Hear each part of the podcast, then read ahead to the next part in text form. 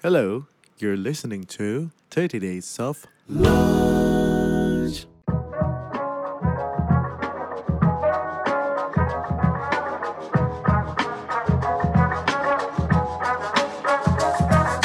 gue termasuk yang gak setuju banget sama penggunaan istilah Tionghoa. Itu melanggengkan luka masa lalu gitu. Tidak seharusnya sebuah kata itu mengemban begitu banyak beban masa lalu for the same reason gue orang yang males nabung karena buat gue gue nabung banyak banyak ter besok gue mati gue gak bisa nikmatin. Sorry ya Ligwina Hananto cuma gue bukan mau menyebarkan paham yang sesat nih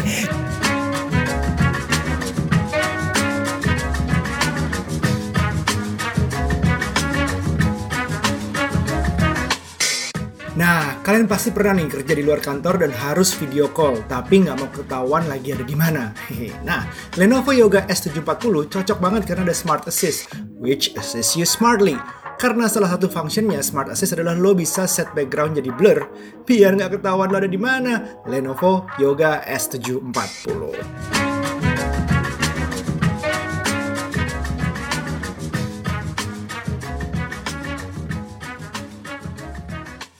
Halo semua, welcome back to 30 Days of Lunch. Gue suka dibilangin halo semua itu lebih universal daripada hey guys. Gue ada beberapa company yang bilang nggak boleh dong hey guys aja yang disapa berarti laki-laki doang dong. Iya, belum lagi sekarang harus hey guys, hey girls, hey day. Hey day. iya, kan ada yang baru nih gendernya. ya ya ya, nggak mau di reverse sebagai he or she ya. Iya, mungkin uh, kita langsung address aja nih. Langsung address. Karena kita udah tunggu-tunggu banget. Halo Ernest, welcome to 30 Days of Lunch. halo akhirnya ya Akhirnya Ernest Prakasa ya.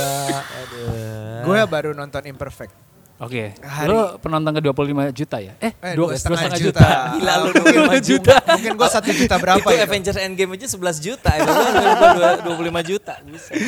Eh, dua setengah juta ya, Dua setengah as in juta. today As gitu. per today. Terus gue nonton uh, Imperfect bareng Nucha. Iya. Nucha suka banget, suka Hmm. banget. Emang beberapa yang dibahas value utamanya adalah body shaming. Iya. Dan itu Hmm. perlu banget nyampe ke lebih banyak orang lagi. Iya. Dan itu yang gue value banget dari film itu bagus banget, bagus banget. Dan ini adalah film kelima. film kelima betul Film kelimanya Ernest. Iya. Kita udah ngajakin dia ngobrol sejak film pertama ya? Enggak, enggak, enggak. 2015 udah ada emang Belum ada kita. 30, 30 days of breakfast waktu itu belum 30 Days lunch ya Breakfast. masih kecil menunya Kita nunggu sampai 30 Days of Dinner and Drinks. Aduh. Thank you banget akhirnya udah bisa datang. iya sama-sama Um, sorry banget kemarin akhir tahun lagi rada-rada jadwalnya Oh, nggak agak-agak apa-apa. ajaib baru bisa sekarang Iya jadi jadi uh, background story gue udah pernah ngajakin Ernest terus Iya. uh, dia sibuk Lagi imperfect. post-production waktu Ah, itu. ah, Iya. Post production imperfect. Post production. Dan somehow begitu lo bilang itu gue tuh kayak yakin banget ini bukan alasan karena beberapa yang kita ajak gue pernah lah ngajak orang ngobrol segala macam bukan 3 days of lunch doang Iya, emang iya, ada yang iya, sibuk iya, oke iya. deh ini sibuk apa sibuk ya Nah. tapi ngikutin perjalanan lo mungkin mungkin kita kenalnya baru belakangan ya Iya, di, iya, di iya. Bali atau Iya, itu ya iya, dulu ya iya, iya. tapi sebelumnya nonton stand up lo segala macam ini iya. serba bisa pertama gue lihat Eh, announcer apa namanya di agency ya pernah ya Eh, Eh, sebenarnya bukan apa aja namanya, konten uh, sih gue di konten, konten sama Yoris gue di konten waktu itu digital Konten, konten ya bener. label music label, Label digital music konten label. baru gue resign terus stand up stand up Hmm. sekarang sutradara Penulis aktor skenario. penulis skenario Hmm. semuanya simpulannya maruk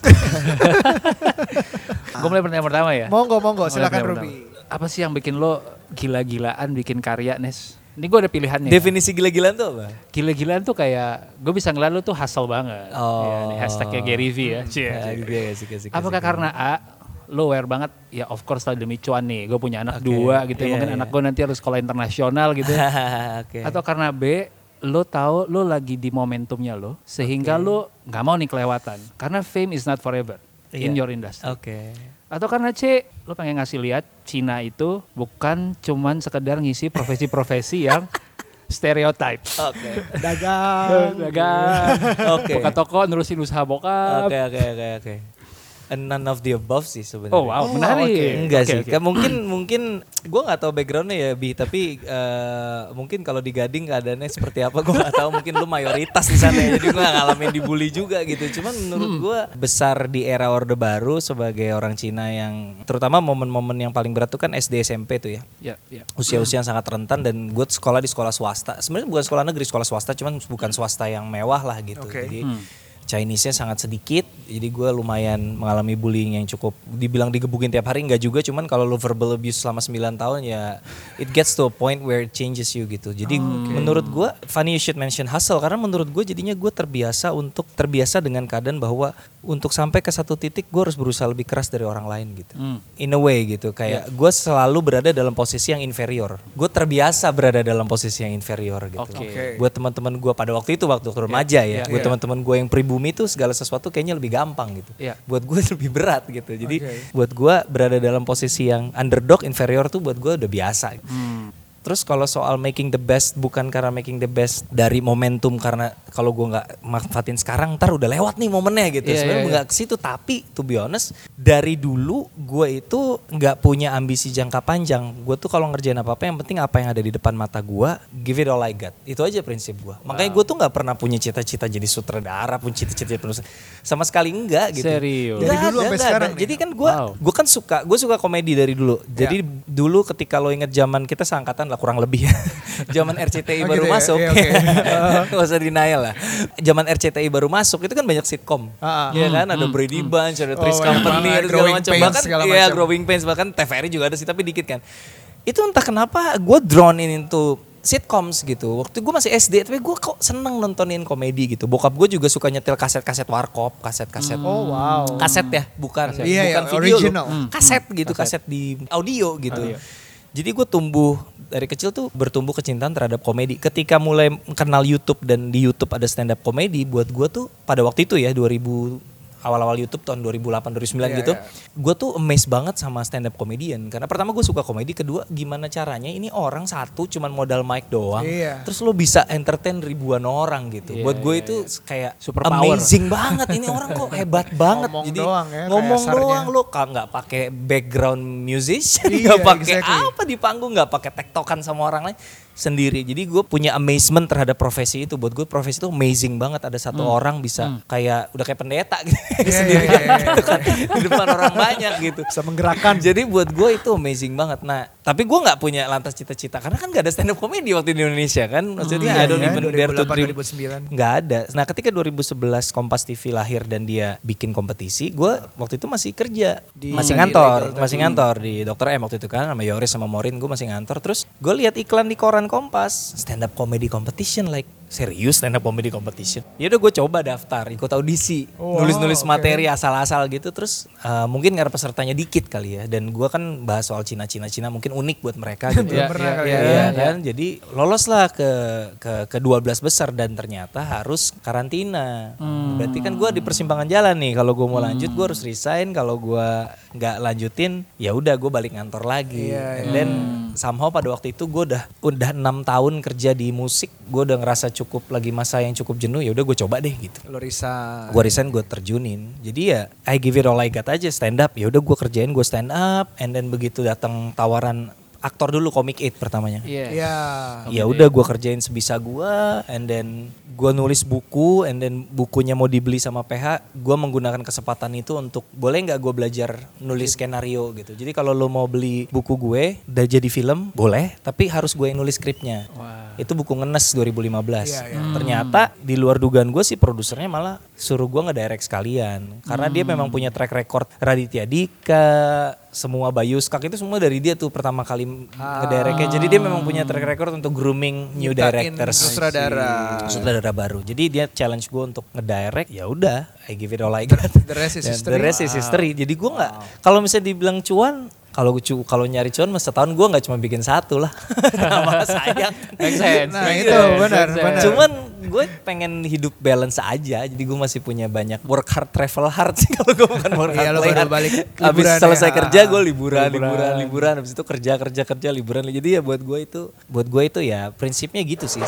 Prinsipnya sesimpel ya udah kerjain yang terbaik aja. Jadi nggak pernah ada ambisi jangka panjang tuh gue nggak Sampai pernah. sekarang pun nggak sampai ada? sekarang nggak ada, nggak Jadi ada. kalau kita nanya lo, Nes lo punya mimpi apa lima tahun lagi, tiga tahun lagi buat lo, ya lihat nanti di depan ada apa gitu. Men hidup itu unpredictable lah. Lo nggak tahu apa yang terjadi Itu minggu setuju depan sih. tuh lo bikin plan lima tahun tuh buat gue nggak masuk akal gitu. Oke. For the same reason gue orang yang males nabung karena buat gue gue nabung banyak banyak ter besok gue mati gue gak bisa nikmatin hasil jerih Itu ada checklist question udah beberapa terjawab nih Itu udah ngerapel berapa pertanyaan Belum ya? kita tanya udah dijawab Aduh. dulu ini. Sorry ya Liquin Hananto, cuman gue bukan mau menyebarkan paham yang sesat nih. Cuman gue males nabung anaknya karena gue gak tahu gue hidup sampai kapan gitu. Ah, iya, iya, iya.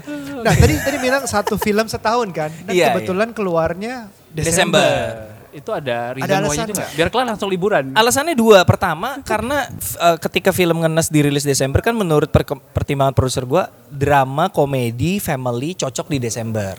Itu pertimbangan pertama. Iya, iya, Maka iya, di iya. Desember lagi, Desember lagi. Per- alasan kedua sebenarnya untuk menyiapkan satu film itu gue merasa satu tahun itu waktu yang ideal. Hmm. Karena gue nulis sendiri. Mungkin kalau director yang nggak nulis sendiri mungkin masih bisa lebih overlapping projectnya. Iya, iya, Tapi karena gue nulis sendiri, maka jarak antar film satu tahun tuh buat gue ideal. Nih kayak sekarang gue baru selesai promo, Hmm. istirahat bentar sambil mikirin ide, terus gue bikin skrip, terus masuk second half uh, of the year itu gue udah mulai pre-production untuk Iya. tayang di Desember. Gue setuju istirahat adalah bagian lo meningkatkan kualitas lo juga karena Iya, lo butuh exactly. butuh wind down, butuh macam-macam, burn out lah kalau Iya, hangus. iya, Karena iya, gue ngelihat, sorry ya, gue ngelihat Comic 8. Iya. Um, ya gue gue belum lihat nih, gua belum lihat, gue ini yang bikin bodo amat. gue liat komiknya dan lo ada dalam situ.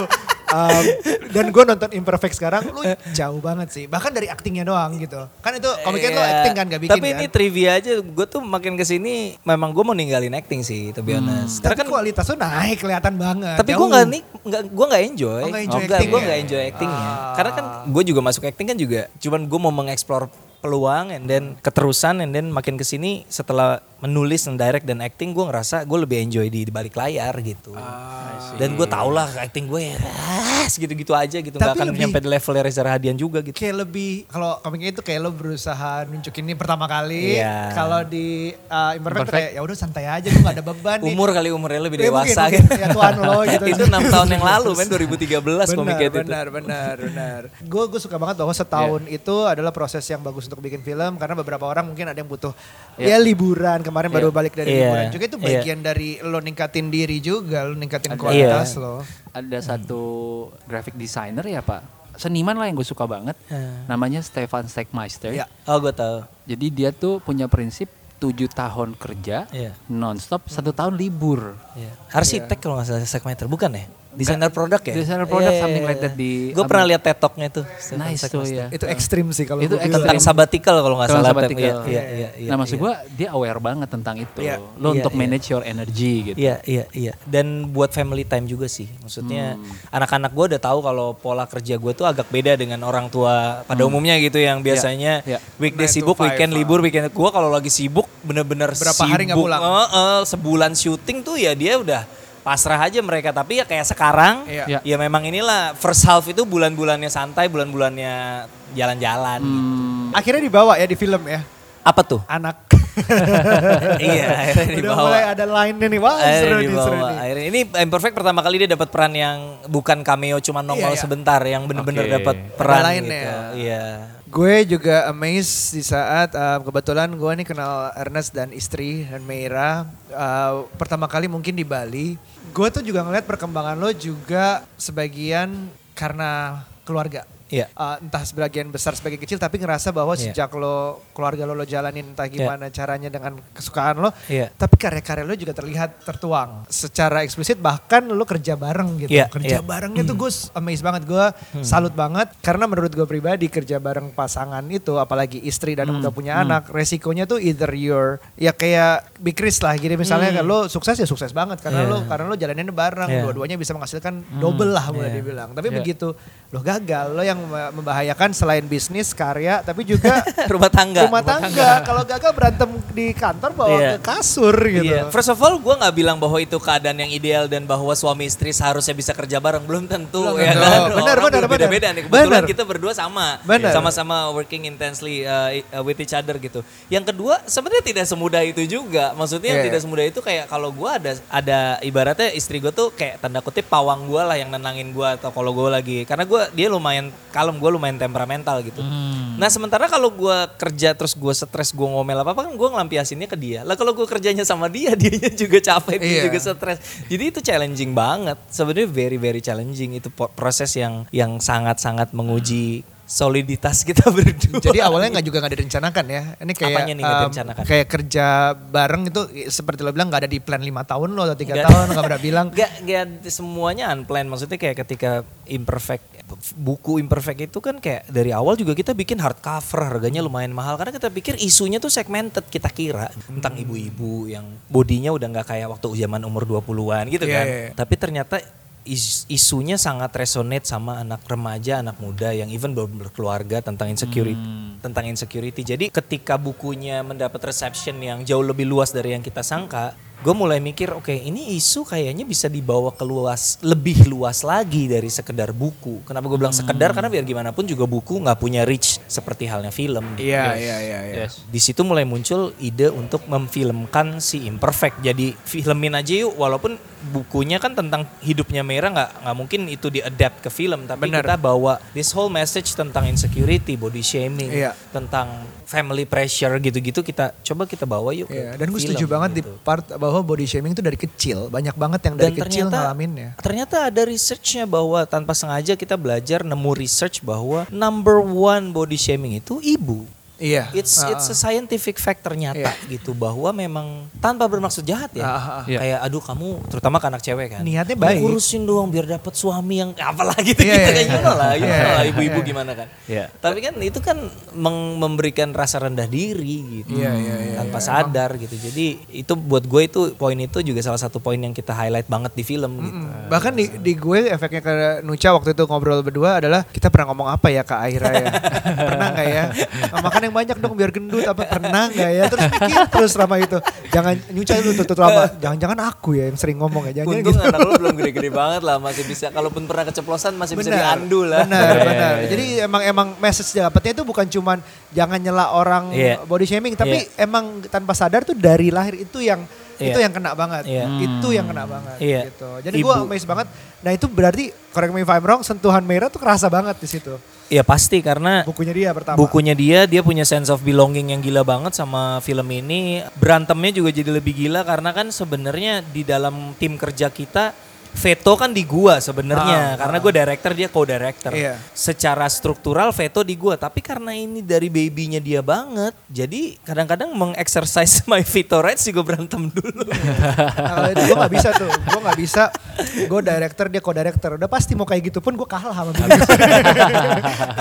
Dan ya itu menarik sih sebenarnya itu poin itu poin yang menarik soal film bahwa eh, filmmakers tuh suka suka sebel gitu kalau dibebankan sama pesan moral. Mas Gari Nugroho ser- sering banget bilang memberikan pesan moral bukan tanggung jawab seorang filmmaker. And I fully agree bahwa film itu kan itu bentuk seni ya. Dia tidak seharusnya dibebankan bahwa film itu harus memberi pesan moral. Betul. Tapi kenapa gua memberikan kalau gua my personal choice adalah ini opportunity kita bisa menjangkau begitu banyak orang. Why not? Kalau memang lo punya keresahan yang pengen lo sampaikan. Kan bukan sesuatu yang preachy kalau itu jujur dari dalam diri lo. Kayak gue bikin susah sinyal, waktu itu keresahan gue gila gue gara-gara CTS, booming dan segala macam gue jadi sibuk, gue nggak punya waktu buat anak. Gue jadi kepikiran banyak orang tua nggak punya waktu buat anaknya.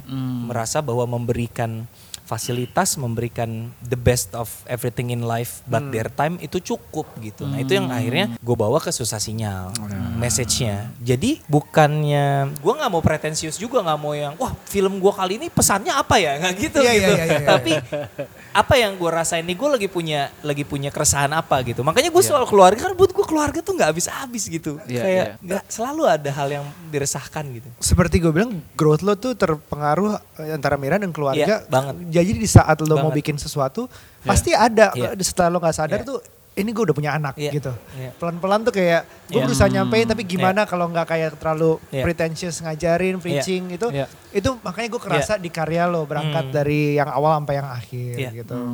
Gue pengen mundur sedikit nih, Nes. Karena gue tertarik sama dinamiknya lo dan Mira. gue belum pernah ketemu Mer- Mira, jadi mungkin ada beberapa asumsi gue di sini. Tadi lo sempat mention bahwa ada masanya yang Mira itu fokus menjadi being a mom, alright? Dan gue coba sambungin sedikit sama cara pikir gue. Karena banyak orang yang nanya ke gue kayak, Rob, lo gimana tahu kalau pasangan lo ini she's the one gitu? Salah satu yang gue sering jawab adalah, lo tahu lo bisa grow bareng dia. Karena Oke. sering kali karena cowok yang menjadi breadwinner jadinya yang ketemu dunia luar yang kelihatannya tuh kayak naik terus naik terus dalam hidup tuh kayak si cowok gitu. Iya. Tapi di case-nya lo dan Meira tiba-tiba Meira itu bisa gimana ya? For the lack of better word, catch up sama lo. Ya. Waktu itu dynamic, dinamiknya gimana dari dia ibu akhirnya menjadi Iya. nulis buku dan kayaknya lompat langsung ke director gitu. Gue sih sebenarnya nggak nggak eh, kalau tadi kan kalau lu kan lebih kepada apa tadi istilah lu? Pasangan yang bisa apa? Kayak teria apa Yang bisa grow bareng lo. grow bareng. Nah Iya. kalau kalau gue mungkin mungkin ada irisannya tapi specifically kalau gue dulu ngelihatnya karena kita masih muda banget ya waktu itu ya gue merit umur gue 25 dia 24 jadi ya patokannya we make each other a better person lah sesimpel itu. maksudnya ada hal-hal buruk dari gue Iya, yang menjadi lebih baik karena Iya, dia iya. dan vice versa gitu sampai sebatas itu. Jadi soal bahwa dia growing dalam karirnya itu bukan sesuatu yang kita rencanakan itu terjadi secara organik gitu. Bahkan sampai ketika kita 2013 sampai 2016 tinggal di Bali we thought that's the life we're gonna Yeah. have gitu. gua life. sebagai penulis dan stand up comedian yang commuting ke Jakarta kalau ada job nge-MC gue terbang gue balik dia di rumah sama anak-anak and we're happy with it. Sampai kemudian gue ngedirect and then everything changes gitu. Kita harus balik ke Jakarta dan everything. Jadi pada prinsipnya sih gue sih sesimpel kalau dari sudut pandang gue ya kan yang Iya. punya drive untuk mau maju sebesar apa kan gue nggak pernah paksa. Kalau dari gue ngelihatnya lo happynya gimana deh gitu. what makes you happy? Mau nyoba nggak? Pengen sih ya udah coba. Kalau mau nyoba nggak? Kayak gue kadang-kadang dia ada potensi yang kayak kamu gini-gini. Aku nggak pengen ya udah jangan gitu. Buat gue sesimpel whatever makes her happy karena if she's happy then we're happy then everything's good gitu jadi bahwa dia bisa berkembang sejauh ini ya ya sesuatu yang berkembang secara organik dan buat gue juga kalau dipikir-pikir lagi sih kok bisa ya gitu tapi I always knew that dia punya dia memang penulis yang baik dari dulu gitu, memang suka ngeblok dan jalan multiply dulu kalau lu zaman ngalamin multiply tuh. Gue sama dia sama-sama main Iya, iya, multiply iya, iya. gitu. Jadi kita seneng banget main multiply tuh. Jadi nulis emang iya, cuman kalau kayak ngedirect gitu-gitu ya ternyata. Tapi we both we are both crazy about movies. I see. Jadi kita tuh nonton bioskop mulu tuh. Kayak gitu dulu. Bahkan dulu dari kalau gue pribadi gue lebih gila lagi dari zaman SMP gue seneng nonton bioskop sendiri dulu. Di Wijaya Grand Center tuh ada Ya. J8 sama J15 kalau Iya, tahu. sih. Oh, oke. Duduk sendiri gitu satu orang itu itu asik banget. Jadi Tapi dari kecil udah anak selatan nih kayaknya nih. Iya. Gua dari kecil anak selatan, makanya gue gak ngalamin tuh. Gue nonton di Klender soalnya. Gaduh. gue dari umur 3 tahun, gue lahir di Tanjung Duren tapi dari umur 3 tahun udah di Kebayoran Baru. Ah, widih, widih. Baik, baik, Cina baik. Selatan habis. Cina Selatan. Selatan habis. Nah, itu juga berangkatnya bahkan kecocokan kalian sekarang ini dari keberbedaan segitu banyaknya di saat sebelum menikah. Iya. Benar itu. Jadi perbedaan-perbedaan yang ada itu, nih gue bercanda kalau kelewatan bilangin ya Rub ya. Jadi kayak kita Men, bercandanya, komedian gitu. Kayak komedian tersinggung, gampang tersinggung tuh kayak resign aja lah gitu. apa lo gak apa-apa gitu. pendengar, ya, ya. Jadi kayak gue ngeliatnya, ini kalau campur ras campur kewarganegaraan, anaknya pas warga negara. Iya misalnya di luar kita ngeliat blasteran tuh anaknya cakep gitu. Kita yang udah Shallow banget ya. Cuman mungkin dalam hal lo ini menghasilkan bukan anak yang cakep doang tapi tapi keluarga yang lebih itu kok Aduh, bisa kacau banget banget. gitu. Jadi how do you find differences? Ternyata sesuatu yang beneficial gitu buat lo sekarang. gue dulu gue pacaran lumayan lama ya lima tahun dulu pacaran. Dan kita masih ketika kenal gue berarti gue umur berapa tuh? Berarti gue umur 20. merit 2007 kenal 2002 gue 20 dia 19 ya. Jadi yang pertama kali bisa membuat kita cocok kan pasti kesamaannya dulu tuh. Iya. jadi ya pelan-pelan belajar I learn to accept differences as part of the deal aja gitu awalnya. Jadi kayak there's so many things alike kayak kita suka kita sama-sama suka banget musik senang nonton bioskop senang main ke Distara sama Aquarius gitu terus senang iya bener terus Mahakam-mahakam. kayak walaupun oke, selera oke. musiknya walaupun beda banget kayak iya, beda dia apa lo banget apa? beda banget kalau gue kan kalau nggak rap terus gue denger denger kayak alternatif gitu Ah. kalau dia senengnya kayak yang lebih dark dark gitulah kayak Massive Attack gitu ya Oh iya. Bjork gitu yang gue denger apaan sih nih Ah, musik iya, gue iya, iya, iya, oke. Portishead aduh gila lah pokoknya nggak ini banget Nine Inch Nails gitu yang buat gue so musiknya selera tapi kita sama suka musik sama suka nonton konser sama-sama suka nonton bioskop, Bioskop. gitu jadi ada ada kesamaan yang cukup menyenangkan saat kita spend time together. Nah differences I learn to take as part of the deal aja kalau misalnya memang ini ya tapi kalau soal specifically soal Chinese dan pribumi kalau lu nonton film pertama gue gak sih ngenes Ngenes nggak nonton. ngenes lu Ah, nonton ya ah. di situ gue cerita bahwa punya istri pribumi itu adalah bagian dari jadi ngenes itu film pertama satu-satunya film yang memang berdasarkan hidup gue Oh yang lainnya oke. Uh, yang lainnya fiksi aja. Fiksi. Kalau Iya, Ngenes iya, tuh based on iya, iya. hidup gue yang meranin Merah si Lala Carmela. Ada banyak uh, walaupun filmnya tentunya dikembangkan dari kehidupan nyata tapi ada banyak sekali hal di situ yang memang beneran. Kayak misalnya gara-gara dibully SD SMP gue berkeputusan gue harus nikah sama pribumi. Itu cita-cita dari dulu. Kenapa Akhirnya. supaya anak gue nggak senasib sama gue mikirnya gitu. I see. jadi dari SMP tuh gue udah punya cita-cita gue nggak boleh cari istri Cina. Ntar kalau gue cari istri Cina anak gue kayak gue capek hidupnya kasihan. Itu dari SMP tuh gue udah Iya, mikir iya, kayak iya, gitu. iya. Makanya ketika gue kenal sama istri gue waktu itu ya gue pikir ya udah ini memang something yang memang Cita-cita udah gue cita-citakan gitu kayak fix the criteria. Oke, Yes, centang. gitu kan, langsung The only, the only time dia punya plan in life ya. Yo, yo, yo, yo, bener, bener, bener, bener, bener, bener. Satu-satunya plan dalam hidup gue nikah sama pribumi. Tapi Udah, Nucha juga punya Checklist. Apa? Nucha juga punya impian kawin sama bule. Oh gitu. Kenapa Enggak dapetnya? dapat, kenapa dapetnya gue? Jawa, bule mana? Jawa Rio hitam Pratomo. pendek. Dia mau berbagi keturunan juga sama sama lo. Oh. In a different way. In a different way. Iya iya iya. Jadi gitu. Jadi ya akhirnya jadi cita-cita gitu.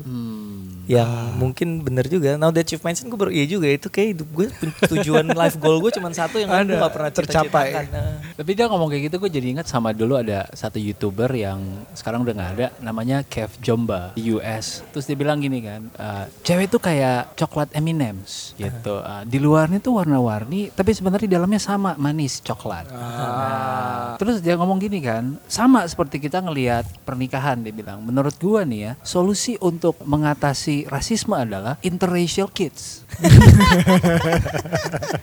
Karena nggak mungkin lu jadi susah lu ngeledekin dasar lu Cina, Jawa, Sunda, bapak lu setengah Portugis gitu. jadi susah gitu gitu. Harus nyari dulu ya. Harus nyari dulu gitu. Kan kalau salah kan ribet gitu. Bener. But anyway, gua Lucu banget itu. you touch a point yang menurut gua menarik banget talking about ethnicity gitu. Gua nonton uh, stand up lu gue lupa yang di yang kalau nggak Illuminati, yang satunya lagi. Pokoknya lo bertiga berempat Cina Oh semua Oriental topengnya- Bandits itu. Oriental Bandits Oriental ya. Bandits. Is there any more yang lu bisa gali dari kecinaan lo?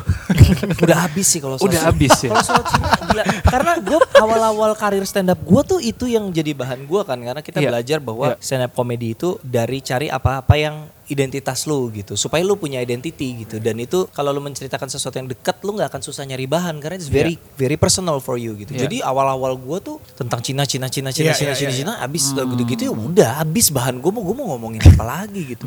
Kalau gue sekarang ngomongin premis-premis gue yang tersisa soal Cina hal-hal yang lebih hal-hal yang lebih serius soal stigma gitu soal soal toleransi Iya, gitu I yang see. kayak udah mulai pikiran-pikiran orang calon kepala empat gitu Karena mau mikirin anak nih, mau mikirin anak nih. Ya ampun. Kenapa tadi gue nanya? Karena lo juga bilang kan, lo pokoknya apa yang menjadi keresahan lo, kalau bisa lo masukin dalam pesan dalam film ya, you'll go with it gitu. Iya. Akankah ada dalam Desember 2020 Nah. atau Desember 2021, eh, lo mau memanfaatkan menggunakan film untuk menjadi media lo untuk ceritain ini, toleransi, eh, stigma dan segala macam. Sebenarnya kalau ditaro disengajain begitu malah gue takut jadinya preachy gitu. Karena kayak misalnya orang banyak memberikan label yang tadi lo sebut ke film Cek Toko Sebelah yang purely unintended gitu. Iya. Gue nggak pernah punya cita-cita bahwa film Cek Toko Sebelah itu membawa agenda pro toleransi dan kebinekaan enggak gitu. Tapi dengan memberikan keseharian bahwa ini si engkoh ini toko sebelahnya orang Sunda, dia punya anak buah macam-macam suku itu secara tanpa sadar orang mengcapture itu sebagai sebuah bentuk kebinekaan. Hmm. Tanpa gue harus punya agenda bahwa gue harus gue tidak senoble itu juga gitu. Gue tidak se tidak semulia itu juga punya misi kebinekaan yang harus Iya, gue iya. selipkan setiap saat. Enggak juga tapi menurut gue hal seperti itu kayak apa sih yang menjadi problem kita? Problem kita itu kan stereotype. Iya. Oh Cina tuh Cina tuh gini, Cina misalnya kita ngomongin Cina gitu ya. Iya. Cina tuh pelit, Cina tuh ka- kaya, Cina tuh uh, rasis, Cina tuh apa kayak gitu-gitu. Iya. Nah, Iya. stereotype itu kan sesuatu yang lo tahu kalau lo nggak kenal orangnya kan. Hmm. Kalau lu nggak kenal sama, kalau lu punya temen, kalau ada orang yang punya temen orang Cina satu orang aja dan dia lihat nggak begitu, pasti gugur semua itu stereotip. Nah ini kan yang dilakukan film Cetok Sebelah tanpa sengaja ya, gue nggak cita-citakan, Iya, tapi iya. tanpa sengaja menunjukkan sisi humanisnya orang Cina Lebih kenal di keluarga jadinya. Cina itu. Oh ya orang Cina ternyata ngelihat struggle keluarga mereka ya, they're just like us lah ya, maksudnya orang Cina. Iya, iya, iya. Kayak gitu gitu tanpa punya cita-cita bahwa film ini harus membawa pesan toleransi, nggak see. gitu sebenarnya nggak gitu sama sekali gue nggak punya agenda ke situ tapi tanpa sengaja orang mengcapture itu juga Ke capture sih. Jadi bukan cuma dari filmnya tapi kayak gue nonton stand upnya waktu di Tris. Tris tuh sebelum show ya. itu Ada satu- Gila itu lama banget itu Tris buset Trisnya udah nggak ada sekarang. Iya udah nggak ada ada di tempat nggak tahu apa tuh ganti-ganti mulu. Em, ada satu beat yang em, ke anaknya mata genit. Mata geni. Mata genitnya mana? Gue sekarang mau ke gue bilang ke anak gue mata genit. Gue Nempel ya. salah nggak ya? Gue salah nggak ya bercandain mata genit ke anak gue? Itu dia ada. Dan satu lagi poin bahwa entah ini di stand up lo atau di salah satu interview lo, kita tuh lebih aman kalau kenapa lo bisa segitu nyaman yang ngomongin tentang Nah. Cina. Bahkan gue mau nyebut Cina aja gue pikir apa gue Iya. harus sebut Tionghoa? Apa Iya, gimana iya, gitu? iya, gue iya, masih karena lo sendiri itu. Betul. gitu. Bahwa kalau gue jelek-jelekin, Iya, makanya gue kadang-kadang joke um, hitam pendek segala macam karena gue merasa lu ya merasa udah gitu. And that's that's the rule of thumb. Orang orang hitam di Amerika stand up ngomongin diri mereka ya bebas. Iya. Tapi kalau ada orang bule ngomong niga mana Wah, boleh gitu kan. abis Pasti gitu. repot, pasti ribet. Cuman it's a very interesting point dan gue juga sering ber, di di kalangan orang uh, Cina pun nggak nggak nggak sepaham nggak semuanya paham bahkan yang yang muda-muda gitu yang makanya kadang gue campaignkan ini Uh-huh. e- every once in a while gitu bahwa gue gue termasuk yang nggak setuju banget sama penggunaan istilah Tionghoa Gitu ya, oke. karena buat gue itu melanggengkan luka masa lalu gitu. Kayak misalnya gini, Cina itu kan kita nih ada turunan Arab, Batak, tapi kan akhirnya diserap jadi semacam ethnicity lah ya. Lo Iya. Batak, Iya, lo Cina, iya. lo. Jadi menurut gua tidak seharusnya sebuah kata itu mengemban begitu banyak beban masa lalu, ngerti lo? Aduh, gue gue tuh pengen banget nanya ini ke gua- banyak orang. Menurut gitu. gua gitu. Jadi menurut gua gua nggak setuju Tionghoa. Dan gua kalau misalnya ada kesempatannya gue sering ngomongin terutama kalau lagi event kampus ya. Gue seneng ngomong gini karena anak-anak muda lebih lebih masih bisa di brainwash semoga gitu. karena buat gue kita perlu lebih sering membiasakan kata Cina ini. Karena kalau lo jauhin berarti kan lo mengamini bahwa ini tuh mengandung banyak sekali problem gitu. Gak ada, belum ada yang bisa jawab itu. Kenapa harus kita nyebut Cina kan nama negara, Cina kan iya. nggak masalah Karena dong. banyak Iya, iya, banyak iya. banyak beban yang dia bawa. Bener nggak? Bener. Entah berapa ribu nyawa udah melayang gara-gara di- paham. di- itu. Cuman ya lu sampai kapan sih? Sampai kapan lu mau mengamini dan nggak mau move on dari itu gitu? Maksudnya Oke. gue bukan yang nggak menghormati sejarah dan ini. Cuman ya kita menurut gue kalau kita sekat kayak gitu terus nggak it's not for the better gitu. Kalau lu membiasakan Cina sesimpel secasual Cina, Batak, Arab, India ya udah gitu. ya udah. Kenapa Cina harus jadi Tionghoa gitu? Hmm. karena itu politically correct karena ngomong Cina itu jeri gitu kan kayak kasar gitu Hmm, hmm, hmm. sadis ya kenapa karena itu terasosiasi dengan dulu menyandang itu tuh bisa jadi garis pembeda antara hidup dan mati. Iya, lu tapi kan itu dulu. kan itu dulu. Sekarang kan udah nggak kayak gitu. Masa Oke. kita masih harus mengemban beban itu sih sekarang gitu. Iya, jadi iya. gue sih gue selalu dalam kesempatan mana pun gue selalu berusaha untuk no it's okay. Bilang Cina Cina aja. Tapi nggak gampang sih. Terutama yang bukan Cina ya. Hmm. yang Cina aja masih susah suka suruh ngomong Cina gitu kayak Ih, bener paling gua. Chinese lah paling beloknya ke Chinese Iya, Gue padahal juga. bahasa Inggris bahasa yang salah tuh cuma bahasa Cina, harusnya bahasa Mandarin, Mandarin. harusnya bahasa oke. tapi buat gue ya gitu sih maksudnya gue nggak tahu ya gue belum pernah berdebat sama antropolog atau apa cuman Iya, in iya, my iya, personal opinion buat gue melanggengkan itu Oke. tuh it's not for the better maksudnya Oke. kayak lu malah mengiyakan bahwa something bad happened a long long time ago dan we should always remember it That's Tapi itu berarti membutuhkan kedua belah pihak untuk siap kan? Karena gue sekarang nih ya out of the blue gitu, tiba-tiba orang yang kenal terus gue, eh Cina, nah gue juga mungkin. Nah itu kan itu mah itu mah lu terapkan di ras mana pun itu gak, gak wajar lah. Kan nggak kenal. Orang gak kenal sama dia, woi Jawa kan apaan gitu kan. Itu, mah- itu bukan masalah Cina atau Tionghoa, itu mah emang aneh aja. Emang aneh aja ya. Tapi gue setuju kayak dua-duanya harus bersedia juga gitu Consent. untuk, untuk consent. Iya. Oke, itu hal yang sama juga yang akhirnya lu juga memilih untuk lebih nyaman dipanggil koh. Wah dulu sempet sebelum stand up tuh gue paling benci dipanggil koh. Iyalah karena itu mengingatkan gue sama semua hardship gue gara-gara jadi orang Cina kan. Ya, Oke. Gue waktu remaja kecil sampai remaja hidup gue capek nih gara-gara gue Cina. Ya gue kan pengen move on dari itu gitu. Gue kuliah di universitas negeri, gue pacaran sama orang pribumi, masih juga dipanggil koh. Gue ke Tarsan foto, bini gue dipanggil Ci. Gua jadi jadi gue tuh sebel banget tuh dipanggil koh tuh kayak terlalu mengorek luka buat gue. Iya, iya, iya. And then what Nah, apa yang Tapi berubah? komedi. Hmm.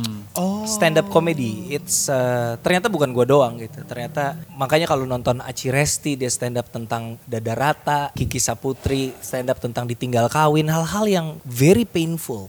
It was very painful for me as well. Iya. Tapi dengan dijadiin bahan stand up, diketawain, kita malah menjadi berdamai dengan itu. Kayak Berdamai terapi ya? lah. Lu tau Dani Aditya gak sih stand up comedian yang pakai kursi roda? Ah, belum cari di YouTube. Dani cari di YouTube. Aditya? Dani Aditya, Oke. D A N I Aditya. Oke. Dia Iya, bisa iya, stand up dia pernah jadi opener gue waktu gue perform setengah jalan 2017. Hmm. Dia punya beat stand up ini. Dia pakai kursi roda. Dia bilang, "Eh, saya sudah nikah.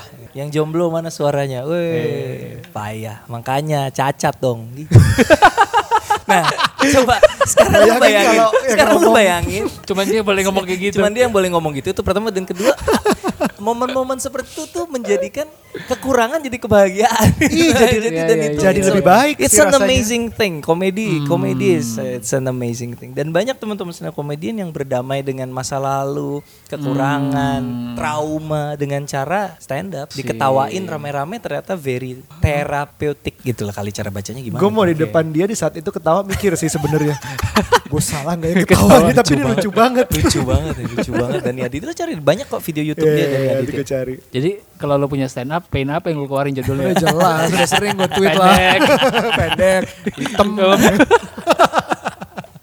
Takut sama istri, udah pernah cerai. Wah, udah lengkap banyak gue pengen gue. Jangan kalah sama Wina dong, cobain open mic dong. Di itu, ketawa komedi club Antasari tuh. Wina juga harus kita undang nih kapan-kapan ya. Tadi kita ada satu pertanyaan yang udah terjawab sih sebenarnya Iya, iya, bahwa iya. bahwa lo sedikit nggak hubungan sama kecinaan ya. Uh, Oh, iya, bukan. bahwa dia nggak pernah planning. Dia nggak pernah planning, dia nggak Uh, dia nggak hubungan sama kecinaan juga, dia kecuanan. nabung. gue masih agak-agak, gue suka menjalani hidup nggak planning. Ada beberapa orang yang, wah ini keren banget kelihatannya. Tapi in a way begitu gue jalanin, setelah punya anak apalagi, di saat gue kayak as simple as traveling di saat gue nggak punya anak, apalagi di saat cerai-cerainya tuh carefree banget. Mau mau no, mau itu, wow liar lah pokoknya party segala macam. Bodoh amat mati nggak ada yang nyariin gue gitu. Tapi begitu punya anak, gue mulai mikir kan, gue naik pesawat aja sekarang berdoa gitu.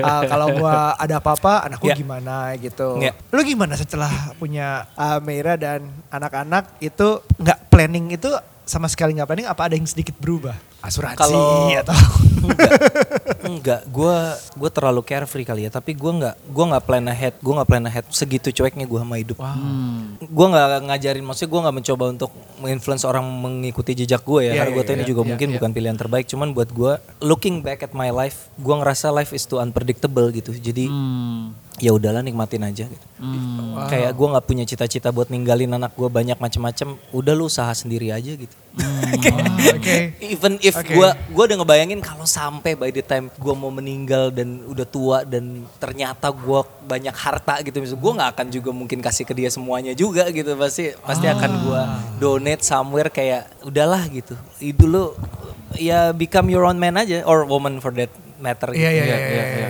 Wow, bahkan kan ini kan um, saat imperfect tuh kerja sama sama Oke. istri sampai Oke. bikin ad- ada ada directingnya, ada actingnya, ada nulis skripnya juga kan ya? Iya. Nulis skripnya juga. Nah itu kan gimana ke depannya? Tadinya kita mau nanyain tentang planning ke depannya, financial planning terutama.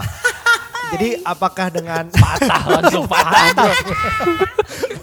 financial manager gua financial planner gua aja nggak punya financial plan ini gimana ini Jadi gue mau kayak, apakah nanti ke depannya ada investing di film? Oke. Apakah lebih karena usia juga kan nggak mungkin lo Iya, kerja iya, iya. kayak kuda sekarang ini di misalnya 10-20 tahun lagi Iya, gitu. iya. I beg the differ kalau profesi gue nih sampai umur 80 masih bisa. Serius lo? Martin Scorsese lu lihat aja tuh udah Iya. aki-aki gitu masih Iya ngedirect sih, juga. Tapi kayak editing nggak tidur tiga lama empat hari gitu kan? Apa masih? Produser gue itu dia umur berapa ya? 60-ish I think. Kalau lo happy dengan apa yang lo kerjain mah, Oh, yang gitu penting ya? pokoknya mungkin kalau soal tabungan banyak tadi gue. ya, mungkin gue nggak tahu ya. Gue orang beda-beda sih, orang beda-beda. Iya, iya, Gue gua gua gua not speaking for everyone, Yeah, tapi of course. gue nggak pernah pengen punya cita-cita punya duit banyak juga yo. Oh gitu ya. Duit tuh duit tuh side effect lah. Side effect oke.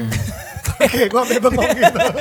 Karena kita beberapa Kayak- episode tuh ngomongin financial planning dan gimana depannya. Dan ini bagus juga. Gini, ada gini, perspektif gua- lain. Perspektif baru. Gua nggak buat gue nggak make sense lo hidup ngejar duit tuh nggak masuk akal buat gue. Betul. Nggak, Oke, itu kayak ada omongan eh, Gary Vee kan kayak bilang kayak eh, you have to love the process. Itu gue itu gue mengamini banget I gitu. do Kayak agree. lo nggak bisa cuman mengorbankan hidup lo demi nggak apa-apa deh gue sengsara sekarang tapi gue punya tujuan which is financial driven ya. Iya. Misalnya gue yang penting gue dapet itu gitu yang really highly financially driven. Iya kalau sampai tujuannya. Kalau nggak terwujud lo udah ngebuang berapa waktu hidup lo untuk mengejar tujuan yang tidak tercapai itu. Gitu maksud gue. Iya, gitu. ada Jadi- Happy along the way. jadi iya makanya Iya, iya, gitu. iya. Jadi buat gue ya ya enjoy life aja gitu gue nggak Ini bagus banget perspektif lain. perspektif lain. Kita punya- perspektif sesat sih tapi bukan sesuatu yang baru. Karena kita punya temen yang kalau ditanya, lo punya tabungan nggak? Enggak. Jadi tabungan lo di mana? Oh bang gue bang Tuhan. asik asik asik asik Oke. gue ya, nabungnya ya, di ya. persahabatan bro. asik Jadi kalau gue utang nanti tolongin gue ya. Gitu gue maksudnya gitu. jadi gue kayak invest apa gitu-gitu kayak duit ya udah gue punya ya kalaupun misalnya gue ada duit ya gue biarin gue biarinin aja di di di, di tabungan gitu so Iya. waktu ada perlu atau apa tinggal gue ambil jadi banyak yang advice ke gue kayaknya udah waktunya lo bikin PH lo sendiri kayak Iya, gitu-gitu iya, nah iya, kayak gitu. gue nggak mau menghabiskan energi gue mikirin the business side of it I love movies I love crafting it I love the art Iya, Oke. iya. gue seneng seninya Oke. Segala gue gua seneng seninya maksudnya gue seniman aja gitu gue kalau Iya. gua harus mikirin bisnisnya I won't be enjoying it as much lagi gitu jadinya stres gitu Kan yang penting happy aja lah I didn't expect this. to be honest. karena gue Cina no, no, no, no. Lo sendiri yang No, no, no, ngatur. no. Kalau kalau gue iya benar. Oh, gitu? Karena eh, in, in one way or another pasti kebentuk. Cina itu dididiknya begitu bro. Oh, like iya, iya. you gotta have certain kind of financial security. Lu punya duit lu tabung. Kalau gue begitu ya. Iya, iya. Nah, sehingga turun ke gue gitu. ya which is which is understandable kan? Kayak misalnya orang bilang orang Cina pelit. Sebenarnya kalau lu mau track secara psikologis Sorry. gitu sekarang orang orang hidupnya termarginalkan lu mau mencapai sebuah hal kayak gua tadi alamin effortnya lebih berat daripada orang lain Hmm. ketika dia punya sesuatu maka dia akan keep lebih ketat dari orang lain kan itu it's make sense dong Normal. gitu Iya, iya, jadi iya. Any kayak gitu jadi gitu ya. kalau ada turun temurun paham yang kayak lu bilang tadi gue sih paham banget nyokap gue toko sampai saat ini nyokap gue masih masih punya toko makanya bisa bikin film cek toko Cek toko sebelah karena sebelah. gue dari kecil di toko cuman luckily memang mereka tidak ter agak liberal sih orang tua gue jadi kayak Hmm. lumayan lumayan membebaskan Ya itu awalnya dasarnya kawin sama pribumi boleh kan. Iya.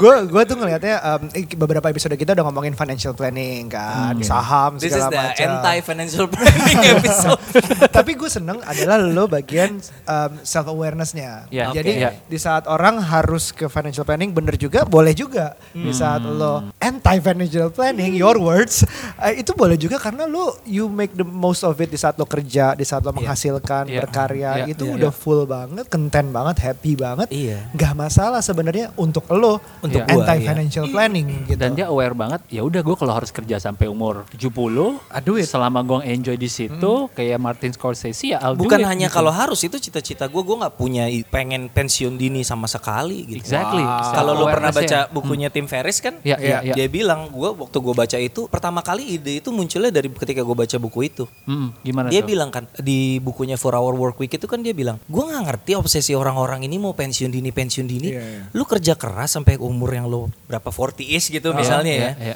Terus lu pensiun dini, lu pikir lu betah gitu nggak ngapa-ngapain gitu iya. kan. Itu yang Terus dialamin, itu iya. masuk banget di gue tuh, gue baca itu umur umur umur 20-an, iya juga ya. Bukannya Iya, iya. lebih seru kalau lu mengerjakan sesuatu yang seru instead of lo diem, Diem doang doang. gitu. itu yang gue banyak lihat di banyak entrepreneur sih yang biasa kerja gitu nggak mungkin gitu apa pun lah ngomongin Iyalah. pensiun terus drop nggak ngapa-ngapain Iya, iya, iya. itu banyak banget yang susah gitu Iya. sehingga akhirnya merusak diri sendiri dengan aneh-aneh lah karena nggak Iya. tahu mau ngapain Iya. itu Elon- itu nggak work banget Kayak Elon Musk ya, PayPal dijual dapat 150 juta, langsung diinvest semua beli SpaceX, beli eh, Tesla. iya Gak ada yang disimpan apa dia bro duitnya? disimpan Berarti gue ikut Elon Musk.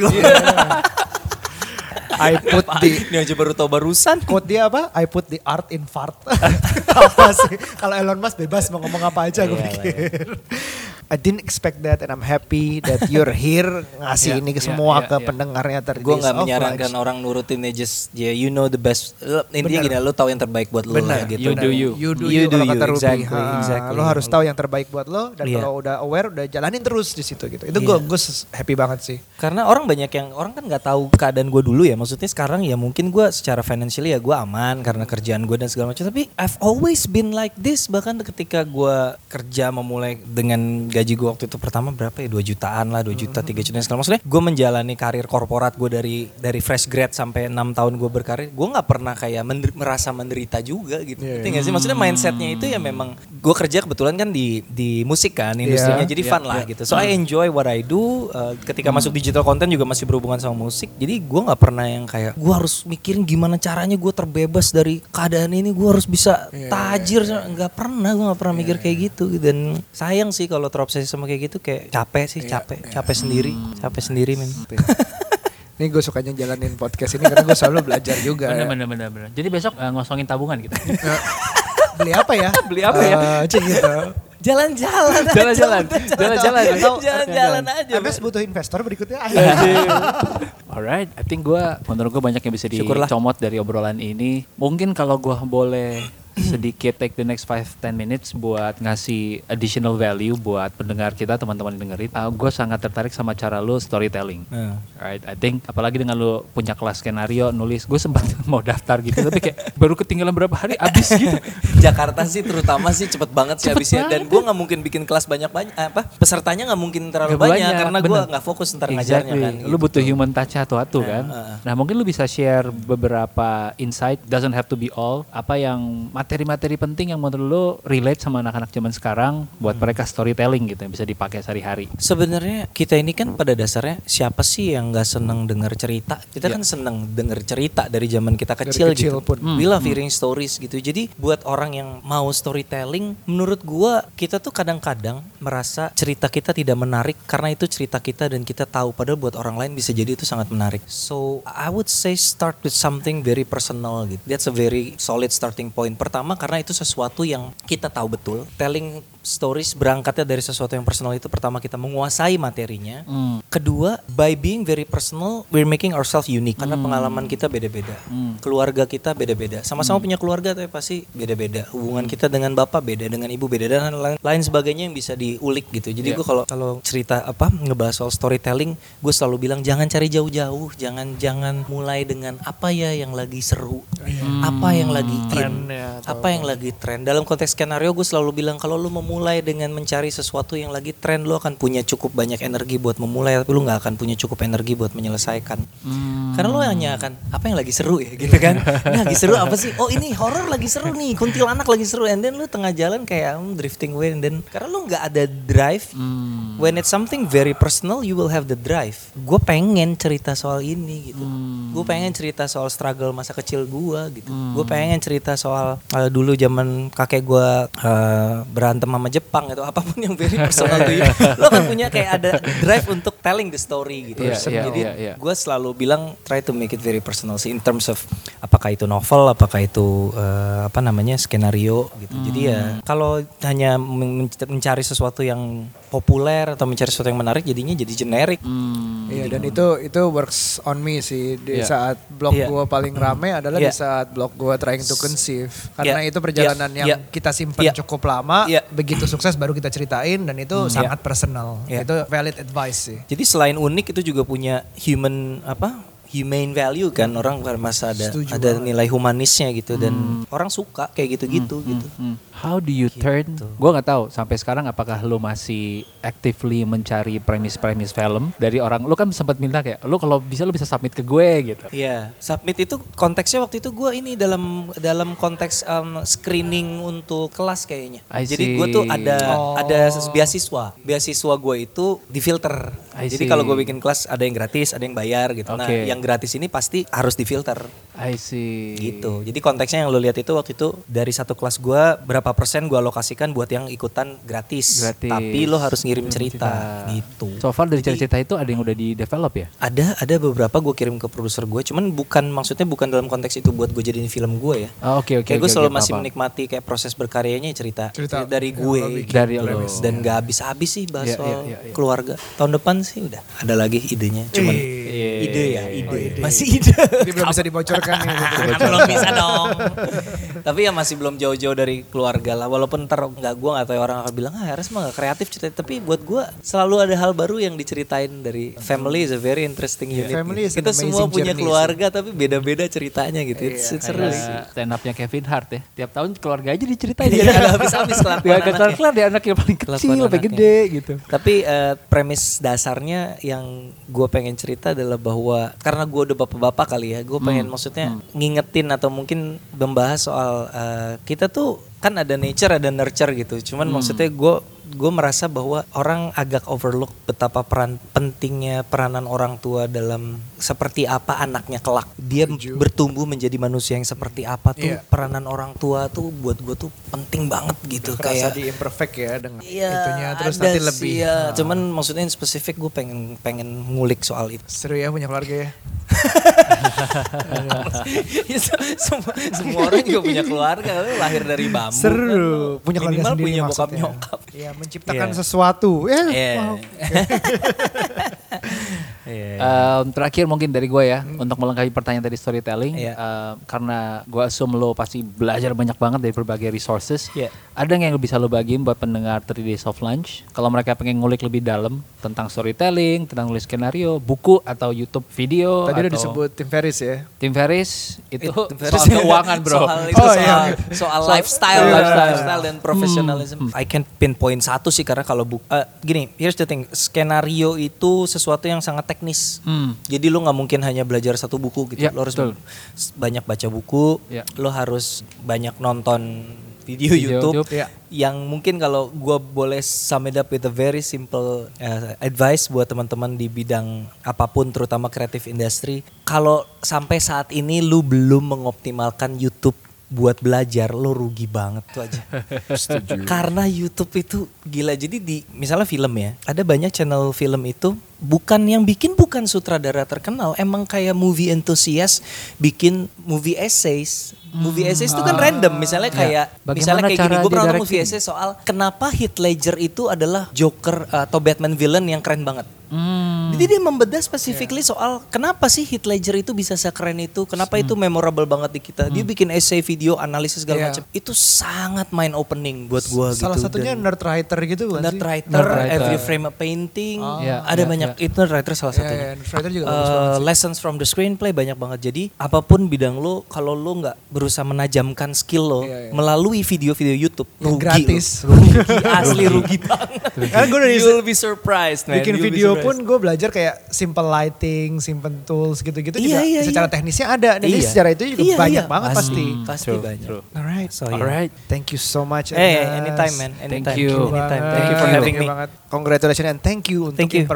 Yes. Thank Yeah. you untuk hadir Yeah. di sini Yes. karena anytime. ada selalu ada hal yang gue pelajarin. Gue pikir Yeah. gue udah segala macam research dan kenal, gue udah tahu semua tentang lo. Ternyata datang ke sini belajar Belajar lagi. lagi. Oke. Dan semoga berguna buat yang dengerin di sini. Amin. Di- Amin, amin. semoga lo bisa dengerin lebih dari sekali, berkali-kali Yes. karena nggak mungkin cukuplah cuman sekali. Banyak banget yang kita bisa pelajarin hari ini. Thank you banget Ernest sekali lagi. Thank you, thank you, thank you. Sama-sama man. Thank you so much. Thank you Ernest buat waktunya. Gua Yes. mungkin nggak belum sedekat Aryo tapi gue ngeliat dari jauh dan selalu amazed dengan karya-karya lu. Thank you, man. That's why pertanyaan gue pertama tadi yang itu.